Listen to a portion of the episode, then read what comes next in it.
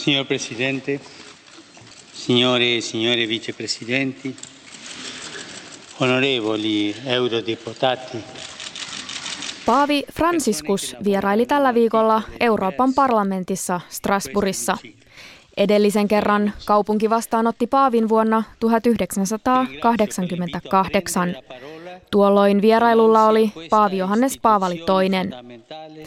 Miksi Paavi Franciscus vieraili Strasbourgissa juuri nyt? Teologian tohtori Jyri Komulainen ei lähde arvailemaan tarkkoja syitä. Kyllähän siis Paavi varmasti on haluttu puhuja monille foorumeille ja Paavi on muuten itse asiassa menossa käsittääkseni Amerikan matkallaan muistaakseni vuonna 2015 puhumaan myös YK. Katolisen tiedotuskeskuksen johtaja Marko Tervaportti. Täytyy tietysti sanoa, että tämä on merkittävä tämä, että Paavi kävi nyt Strasburgissa, koska hän on itse asiassa kiertänyt eurooppalaiset maat hyvin kaukaan tähän asti ja kävi vain tuossa kuukausi sitten Albaniassa yhden päivän pikavisiitillä. 28 stati membri. Particolare gratitudine jo ennen kuin Paavi Franciscus saapui Strasbourgiin, ranskalainen europarlamentaarikko ehätti kritisoimaan vierailua. Hänen mukaansa vierailun myötä kärsisi periaate kirkon ja valtion erottamisesta. Katolisen tiedotuskeskuksen johtaja Marko Tervaportti. Mun mielestä on käsittämätöntä ajatella, että uskonnollista tai jotakin uskontoa tunnustava ihminen ei saisi ihan täysivaltaisena yhteiskunnan jäsenenä osallistua yhteiskunnalliseen keskusteluun. Ja, ja jos ajatellaan nytkin Strasburgin vierailu oli nimenomaan Paavi oli siellä kutsuttuna vieraana ja kutsun oli esittänyt muistaakseni Euroopan parlamentin puhemies käydessään itse Paavin luona. Vaikka Paavi pukeutuu ensisijaisesti aivan muuhun kuin poliitikon viittaan, voi hänen kannanottojaan lähestyä mitä suurimmassa määrin myös poliittisina viesteinä. Teologian tohtori Jyri Komulainen. Siis ei varmaan puoluepoliittisena, mutta kyllähän Franciskuksella erityisesti on tällainen poliittinen sisäinen drive asettua nimenomaan köyhien puolelle. Ja hän on esimerkiksi yhdessä tärkeässä asiakirjassa, jonka antoi tuossa vuosi sitten vahvasti kritikoinut edeltäjänsä lailla hillitöntä kapitalismia, joka tuottaa marginalisaatioita ja pitää ihmistä ainoastaan tuotannon välineenä. Niin hän on tainnut mainita myös sen, että miksi muuten vauraissa maissa, esimerkiksi Euroopassa, on silti köyhyyttä joidenkin ihmisten keskuudessa.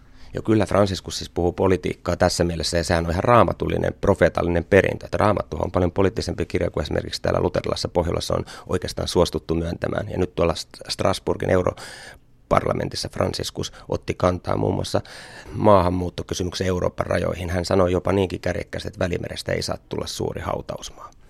Myös Marko Tervaportti nostaa esille Paavin esittämän huolen siirtolaisista – Vauraan Euroopan tulisi pyrkiä auttamaan köyhiä myös heidän lähtömaissaan.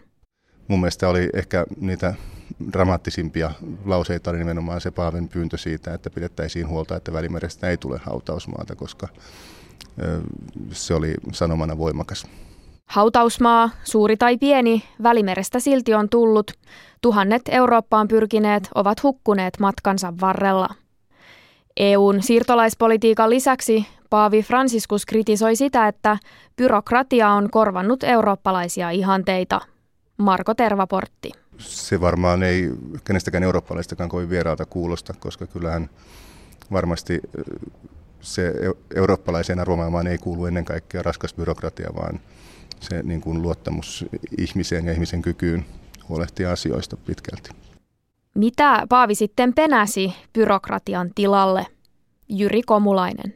Tilalle hän penäsi aivan yksilitteisesti sellaista Eurooppaa, jossa lähtökohtana on ihmiselämän pyhyys eikä talous. E non esistono più i blocchi contrapposti Paavi Fransiskukselta on kuultu ennenkin tiukkaa kritiikkiä Eurooppaa kohtaan.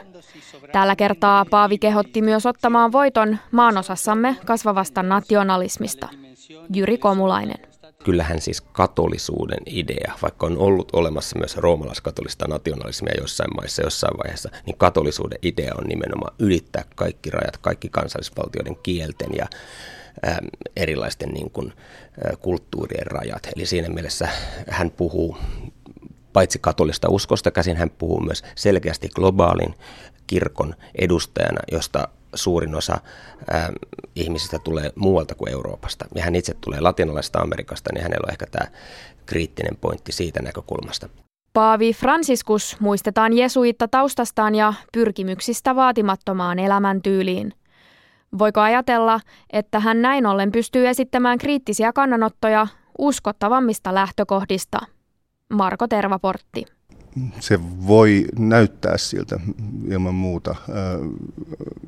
Meille katolilaisille ehkä kysymys ei ole ihan saman, tai se ei oikein osu kohtaan, kohdalleen siinä mielessä, että meille paavi, paavi kuin paavi, oli hän sitten etäisempi tai läheisempi, niin kuitenkin hänen, hänen varsinainen merkityksensä on kirkon paimentaminen ja kirkon ykseydestä huolenpitäminen ja uskon talletuksesta huolehtiminen, ja se on toki kaikki siinä samassa persoonassa, se on aika iso tehtävä. On ilman muuta selvää, että sellainen paavi, joka on, tuntuu läheisemmältä ja ei astu ehkä ihan siellä jetset-luokassa tai muuta, niin on, on ehkä myös helpommin kuunneltavissa.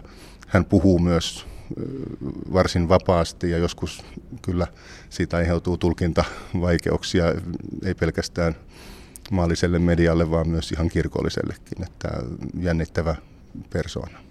Jyri Komulainen mainitsee myös, että Paavi Fransiskuksen näkemykset aukeavat uudenlaisessa valossa, kun ymmärtää, miten vahva vaikutus hänen jesuitta-taustallaan on.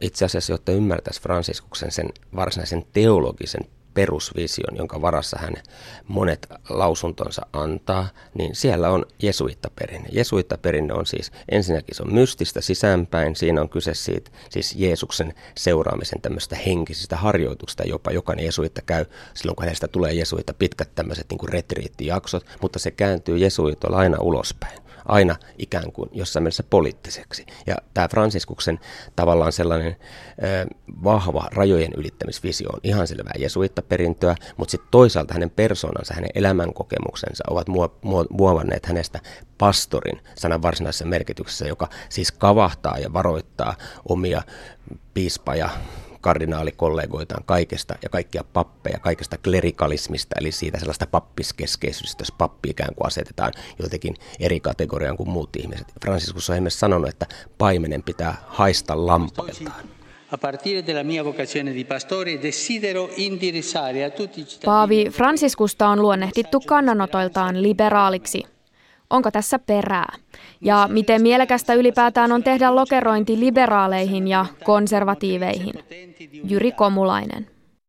No, käsite liberaali tulee kyllä ihan eri keskustelukentästä, mutta kyllä siis Paavi Franciscus on, jos käyttää sellaista sanaa, mitä usein katolista kirkkoa kuvaltaessa käytetään, hän on progressiivinen. Eli hän oikeastaan jäsentyy pikemminkin siihen katolisen kirkon, voiko sanoa varovasti kirkkopoliittiseen suuntaukseen, joka haluaa ikään kuin avautua ja käydä vahvasti vuoropuhelua ympäröivän maailman kanssa ja joka ammentaa Vatikaanin toisesta kirkolliskokouksesta 1960-luvulta, joka oli uudistusmielinen ja jonka suhteen Franciscus selvästi on jopa valittu ikään kuin viemään sitä ohjelmaa eteenpäin sen jälkeen, kun tässä välissä on ollut kaksi hänen edeltäjänsä, jotka ovat olleet joillain sektoreilla pikemminkin jarrun painajia kuin varsinaisesti niin kuin sen prosessin eteenpäin viejä. Eli Franciscus on edistysmielinen. Se on kanssa vähän sellainen asia, joka vaatii suurempaa analyysiä. Kysymys on siinä, että Paavin tehtävähän ei ole olla liberaali tai konservatiivi, korkeintaan konservatiivi siinä merkityksessä hänen tehtävänsä on säilyttää se kristinusko alkuperäisessä Kristuksen ja Jumalan itsensä ilmoittamassa muodossa. Hän on varmasti uudistusvalmiimpi niissä asioissa, miten joku asia tehdään. Mutta se hän ei edelleenkään ole, eikä hän voi olla paavina muuttamassa kirkon opetusta. Jos ei liberaali eikä konservatiivi, niin mikä sitten? Radikaaliko? Marko Tervaportti. Mä ajattelisin näin, että Paavinhan täytyy olla jonkin sortin radikaali, koska niin oli Jeesuskin omana aikanaan. Hänen on kuitenkin muistettava, että hän myöskin on isä ja paimen. Tavallaan vanhaan aikaan Paavi puhutteli itse asiassa kristittyjä maalikoitakin, minun rakas lapseni. Paavi Franciscus rikkoo niin halutessaan protokollaa ja yllättää lausunnoillaan. Jyri Komulainen kertoo Paavin myös korostaneen, että kirkon pitää mennä kaduille ja tulla likaiseksi. Saada vaikka mustelmia ennemmin kuin jäädä sisälle ja sairastua siihen. Radikaaliudelle on tilausta. No kyllä siinä mielessä, että jos kristityistä puhutaan ja kristinuskon tulkinnoista, niin sana radix on latina ja tarkoittaa juuret. Ja ikään kuin radikaali on se, joka möyhentää ihan juuria myöten. Ja oikeastaan se sana juuri myös viittaa, että ei ole myöskään juurettomia. Eli siinä mielessä sana radikaali on hyvä. Giunta l'ora di costruire insieme l'Europa che ruota non intorno all'economia, ma intorno alla sacralità della persona umana, dei valori inalienabili